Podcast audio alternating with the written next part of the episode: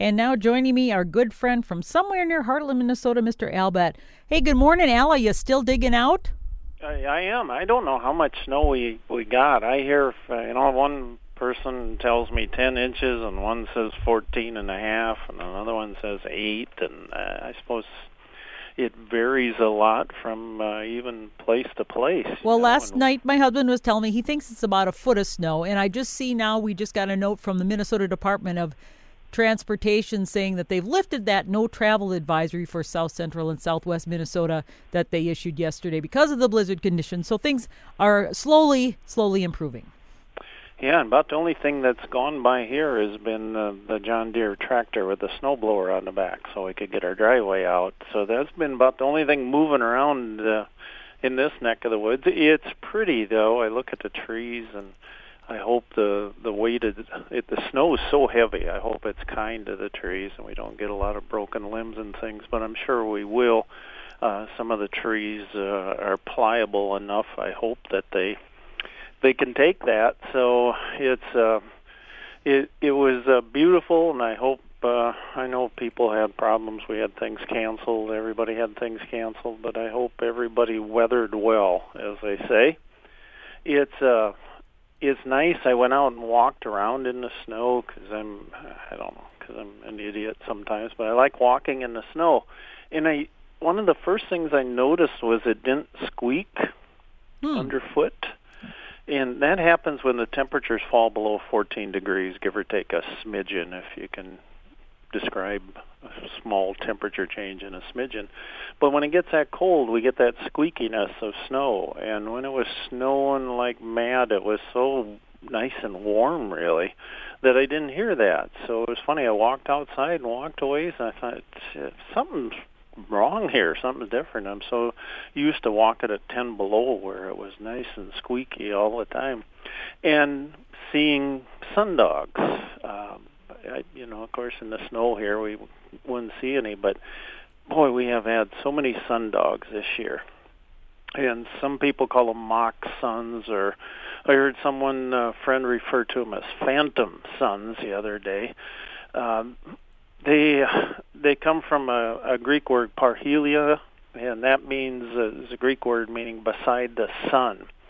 And sundogs form as the sunlight is bent or refracted by ice crystals suspended in the atmosphere. In medieval times, when they had uh, many beliefs about everything, well, just like times now, I guess, where we have many beliefs about everything, but in medieval times, they believed that three bright lights those three bright lights that make up sundog were interpreted as a sign of the Trinity and also as a sign of great fortune. And I think they're just signs that uh, I'm just lucky to see when I see them. I will say this: when I was a boy, a neighbor uh, upon uh, and he's still around, so I won't uh, mention his name. But upon seeing sundogs, would declare, and you know he was a guy around my age now, so we say the same thing over and over again. so every time we had sundogs, he'd say the same thing. He'd say, "Tonight will be as clear as a bell and cold as hell." He said that every time, you know. And I, my mom would always shake her head because, well, that was a word you just weren't supposed to say in those days. Right. And but uh, you know, he had it pretty much nailed. I do want to mention something, and if I'm wrong on this again, I uh, apologize for being wrong twice. But on last week's show, I can hear in my mind that, that echo in your when you make a mistake or say something wrong, it echoes in your brain for a long time. And I'm pretty sure I said that the downy woodpecker was found in every state but Alaska because I was thinking about Alaska and I was going to talk about it. So I thought Ala- Hawaii, but said Alaska, and then I had a brain cramp that allowed me to say Alaska instead of Hawaii. Folks, I am so sorry for the bad information. I, I, I strive not to do that. But the downy woodpecker is found in every state but Hawaii. Every single one but Hawaii. I, I've seen them in Alaska, so I, I know they're there. And I, why do why do we do that? Think one thing and say another. I, I it just doesn't seem fair. And I know it happens a lot when we're thinking what we're going to say next. I remember a teacher in speech class said you got you have to think about what you're going to say next, but don't think too far ahead because then you'll end up saying the wrong thing and messing up your whole thing. So and the nice thing about being a man is we often don't think at all, so it makes it pretty easy because whatever we say is a surprise to us too. so anyway, I apologize. Uh, downy woodpeckers found in every state but Hawaii. Um, Derek Whelan. Uh, Derek's a friend from New Ulm. He showed me a picture of a snowy owl near the New Ulm High School. New Ulm has a new high school on the edge of town, and there was a snowy owl there on a post. And a perfect place for them to hunt. Roger Davidson sent me an interesting article from uh, the Washington Post, and it, uh, I believe the headline was it took just three weeks to destroy 60% of the world's saiga population, and uh, it was from 2015. And saiga is an endangered antelope, and they're in Kazakhstan, and they just they tried to figure out what had happened to these guys. Their immune systems were powerless against whatever this virulent thing that was attacking them, and they it was just uh, the young ones would drink milk from their mothers and get this disease, and it was just killing them off. And they said the grasslands were carcass littered and they were trying the scientists were trying to find out what could have triggered the microbe to become suddenly deadly in these 200,000 animals scattered across 65,000 square miles of habitat. And their study was published in a journal Science Advances and it identified weather as a culprit. So it the article went on and talked about climate change and a number of other uh, species that were either wiped out or severely had these mass mortality events. But it was in this case, uh, there's usually there's more problems than one that come in there, but they reach some kind of vulnerability threshold when climate changes. And so they said in all of these cases where uh, species have disappeared, uh, about a quarter of all those cases, climate played a role, but they believe in these antelope it did. So, uh, Brenda Katasic of St. Peter, just the nicest person, said, Al, listen again today. This was from last week. Always enjoy hearing your awesome stories. Well, I enjoy you listening. She said, Here are a few photos I thought you might like and maybe help identify the hawks. I know the one, sharp shinned, is in my yard once in a while. I go out and yell at it to please not eat the birdies at my feeder. Have a hundred acres of woods all around us to look for food. We are working on the Henderson Hummingbird Hurrah 2018, and uh, it'll be my pleasure to be speaking at that. That's August 18th of of this year in beautiful Henderson and uh, boy, it, it'd be a warm thought right now. All the blooming flowers and hummingbirds and everything that'll be there, and uh, the good folks at Henderson do. Uh, I can't even say how wonderful a job. It's it's beyond words. They just uh, I appreciate them all. Well, the photos she sent, they she said they were all taken in her yard in the past week. Two of the hawks within a quarter of a mile of my home. Uh, the hawks look to be red-tailed hawks, and they're kind of pairing up now. Uh, they always do all around sometime in towards the end of January till Valentine's Day. I see them when they start kind of pairing up. How do they select their mate? Is it is it kind of a ritual thing where they do the the whole showing off thing like other species, or do they have some eHarmony or something? That's what it is, eHawk. eHawk. They do that, and they all go on there, and they, um, you know, who knows? They just kind of the young fly around and meet another young one and say, hey, you know, whoever's available, like perhaps. Yeah, no, I don't know if that's true or not. I imagine they're probably picky. I I don't know, and they look for we can say about a lot of birds that the females will look for a certain color, they'll look for a, a certain song, they want to hear this song.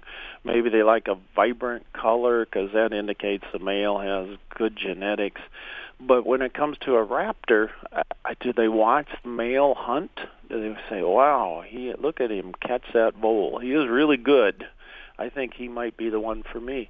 Maybe they do because um, the colors they have they certainly have colors and they're beautiful colors, but they don't jump out at you like blue jays or indigo buntings or cardinals.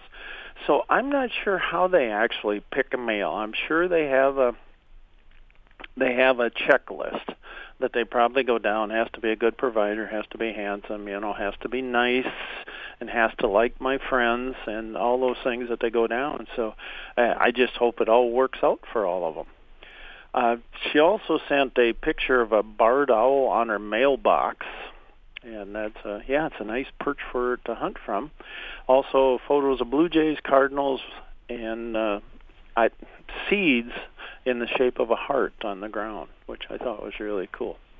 Uh, John Nelson of Good Thunder said, My daughter in Columbia, South Carolina, recorded her first Baltimore Oriole in the 16 years she has lived there at a feeder in her backyard. She says she's had several other birds uncommon at her residence.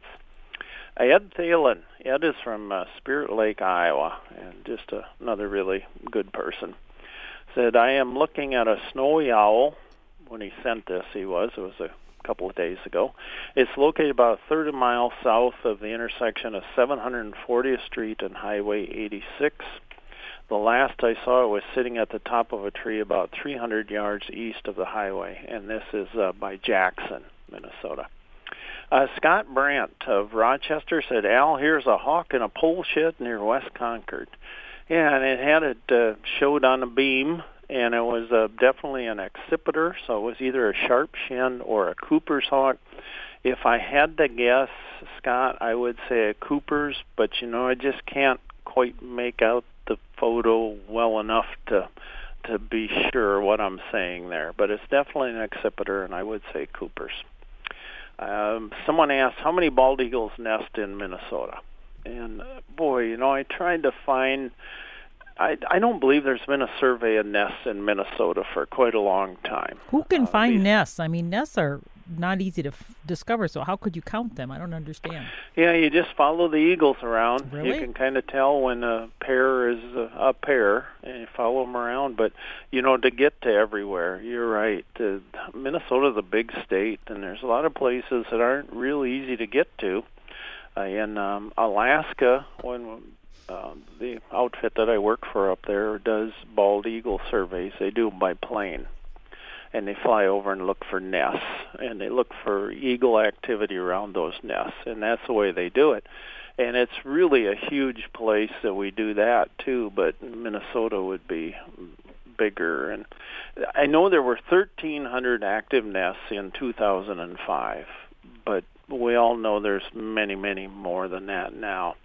And Lori Naumann yeah, she's with the dnr's non-game wildlife program she said they figure there's about 9,800 pairs of uh, bald eagles in Minnesota. Hmm. So we can almost say we have as many bald eagle pairs as we have lakes on our license plate. So 10,000, which is uh, it's.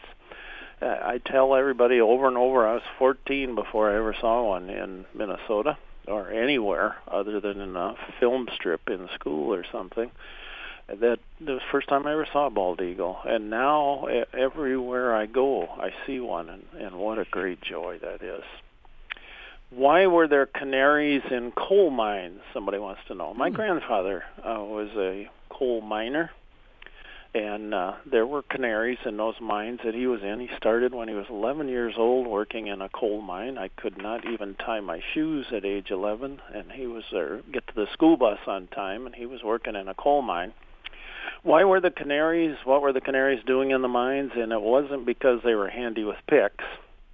I visit a loved one regularly who resides in a nursing home, and I also visit the aviary located there. And it includes beautiful singing canaries. They have a pair of canaries, a male, just a lovely singer in there. Well, a mining tradition back to 1911 was the use of canaries in coal mines to detect carbon monoxide and other toxic gases. So if you got a canary and he's singing away and all of a sudden he stops singing, becomes ill, or dies, boy, you know, you if you're a miner, you got quite a warning there. You might want to get out of there. Uh, this practice ended in 1986 with the introductions of more modern technology. So why a canary? Couldn't other birds determine as well, or is it because of their size? They're small that they were able to detect small amounts. I would guess availability, oh. probably, because they could get canaries from uh, even in those days, probably from pet stores and everything, where it'd be a little harder to get a get, to catch a wild bird. I get um, a nice note from somebody named Karen Wright who said a person in an apartment building says a neighbor has been feeding the crows and now there are a few other birds. Are the other birds afraid of the crows? And we might add, uh, yeah, do do crows drive down populations of small desirable backyard birds? I um, I have three crows I'm looking at now knocking snow down from some branches up there, and I have a lot of other birds in my yard. Uh, so I guess the answer would be not usually. Uh, crows, oh, crows will kill and eat eggs, nestlings, and even adult birds if they can catch one. And uh, I've talked to a lot of people about seeing a crow eating a sparrow or a junco or something, but in most of the cases they didn't know whether the they'd found it on the road maybe it got hit by a car or who knows what happened. They didn't know for sure if the crow had actually dispatched this bird before they ate it. But it's uh, crows we need to keep in mind that crows are one of many many many animals that will eat the young and the adults and the eggs of other birds uh, raccoons, squirrels, foxes, hawks, owls, bullfrogs, uh, rats, mice, um, chipmunks. Uh, boy, you know, and a lot of those, um, and cats. Uh, all these things will eat birds, and a lot of them, especially the eggs and nestlings. So they, there's a vulnerability of young birds, and that's why the breeding strategy of many birds is to have multiple clutches over the course of a breeding season, have as many babies as possible. You know, Al, I think this person that sent this note lives in an apartment building and was hoping to get permission maybe to tell the people to knock it off and stop feeding the crows because they're wanting the songbirds to come back and they're thinking that because this person is feeding all those crows, it's preventing the songbirds from coming. So so I think there's an under I, I'm just projecting, maybe I'm wrong, but that's kind of was my feeling when I, I got saw that question. Okay. Um, tell them to knock it off. yeah, I you know, I I don't know how bad they would be other than taking up space. If they get on feeders or something, then they're I mean they're there. Nothing else is going to come. But otherwise, I have read a number of predator removal studies through the years, and what these are studies. Uh, they create two populations. So one is a control population that hasn't been modified at all, and the second is where the predator in question has been actively removed. So they'll go into areas. They'll be the same size, same quality habitat, and they'll remove the crows from one. And uh, then they monitor prey, uh, well, they would call it prey abundance, but to us it'd be the songbirds and their productivity and they did uh, there was 42 studies. On one on one study i read they studied 42 studies. Which seems like a pretty cool way to do a study just study other studies. Right. And they looked at this and they found in 81% of cases crow removal made no impact on songbirds. Oh interesting. Well that so, that will be you know good good um, information based on a study that they can share um, and maybe they won't support their their we- reason to want to have them removed. So basically, saying crows are fine, leave them alone. Yeah, and crows uh, they suffer from the same hazards as other birds. Their young and, and eggs are uh, at peril too from other things, and of course they are they're killed and eaten by crows or by owls. so that's um, people say crows don't seem to like owls. Well, yeah, they don't. At the Hormel Nature Center in Austin, a wonderful place. It's a beautiful building over there. A lot of uh, native habitat right in the city of Austin. If you're over there on February 7th at 7 p.m., I take it back. February 8th. I think they have the wrong date on here. For once, yep. Uh, February 9th. I'll get it yet. I think is when they don't have the date, but I think it's February 9th. Alex Watson, a friend who is a Minnesota DNR regional naturalist, will be doing the birds from the bookshelf. So he'll be um, just talking about all the wonderful bird books.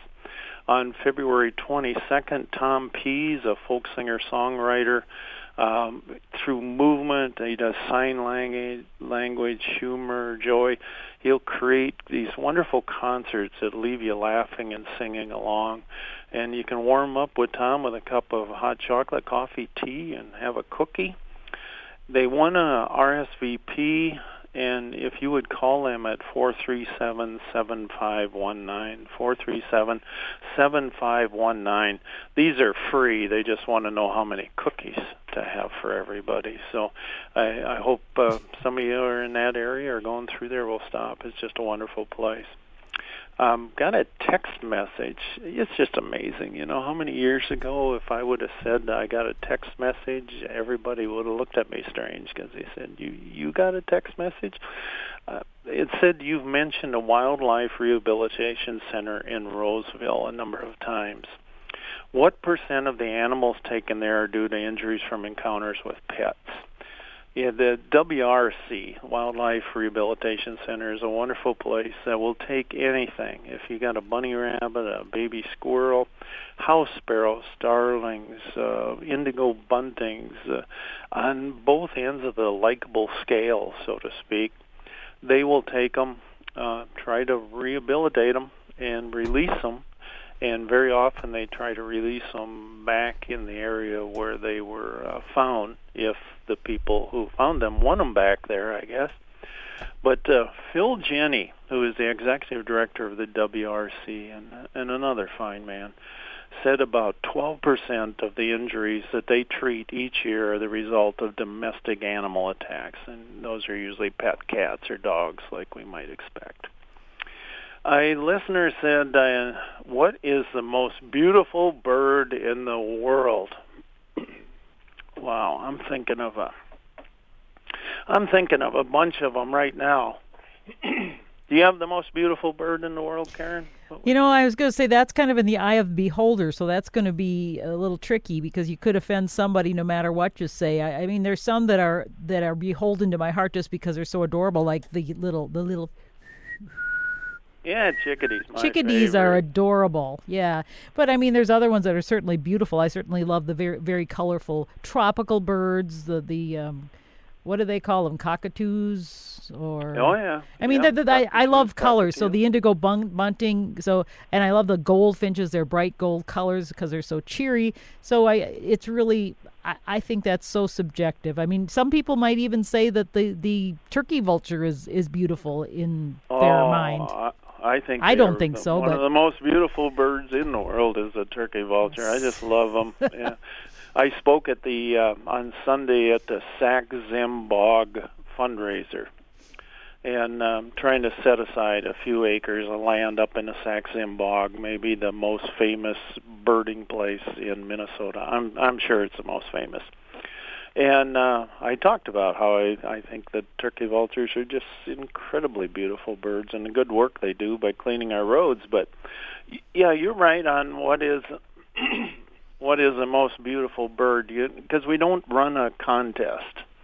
There's no most uh, Miss Bird contest or Mr. Bird contest. We just don't run a contest, so we can't say, well, this one is a the winner of uh, three world championships I think it is the one you're looking at.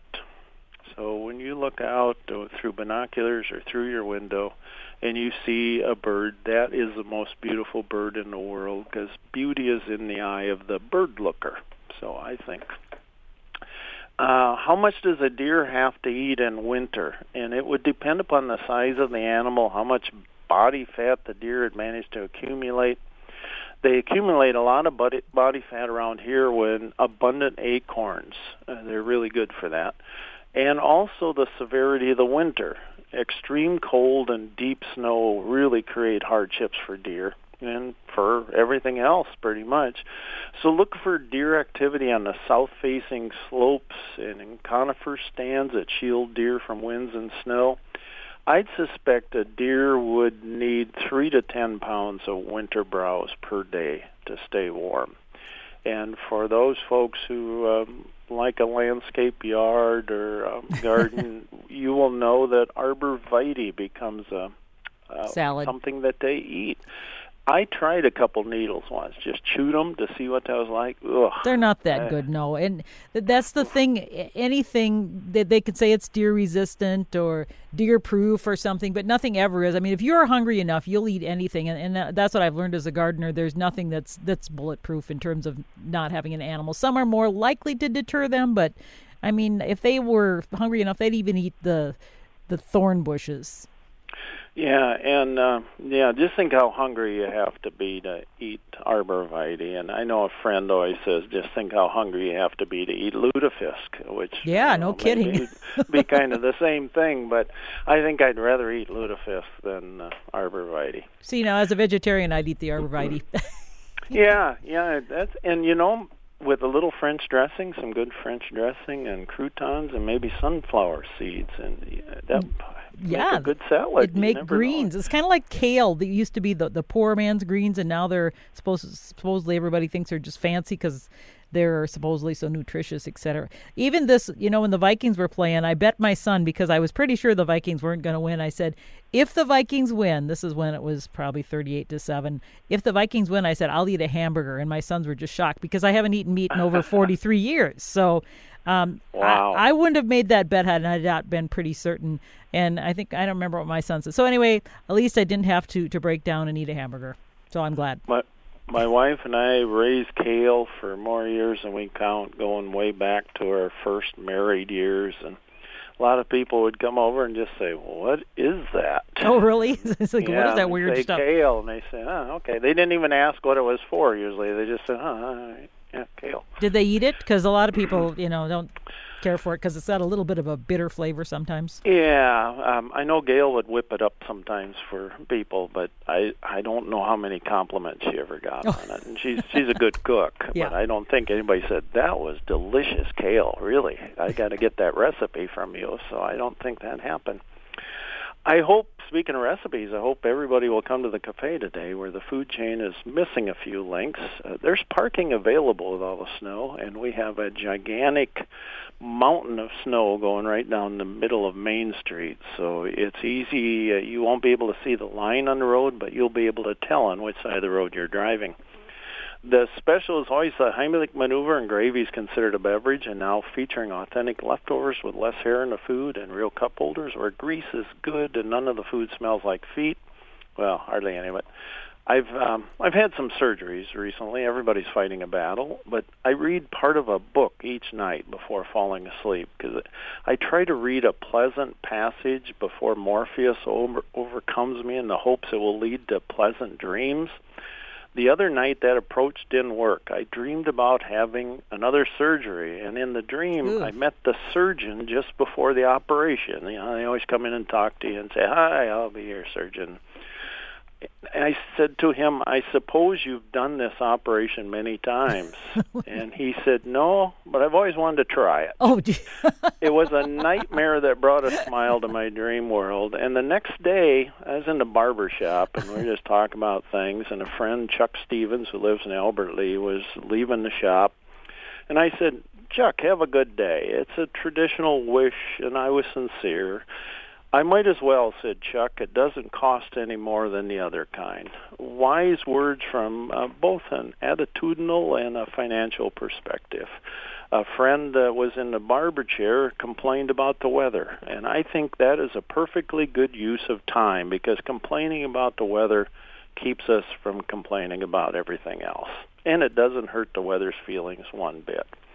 Remember, folks, Heartland as well. We're trying past do something wild today. Get out there and look at a bird. And again, downy woodpeckers are in Alaska. They're not in Hawaii. And sorry for just. I hope nobody lost a thing on Jeopardy or something because of that. I just feel guilty now about that. yeah, you'll be correcting that one for the rest of your life. I will indeed. That's the sad part. Yes. Well, thanks, Al. Great, always great to chat with you. We'll be back with you next Tuesday. Very good. Thanks, Karen. Uh, yep. Have a wonderful day. Thanks. Bye bye.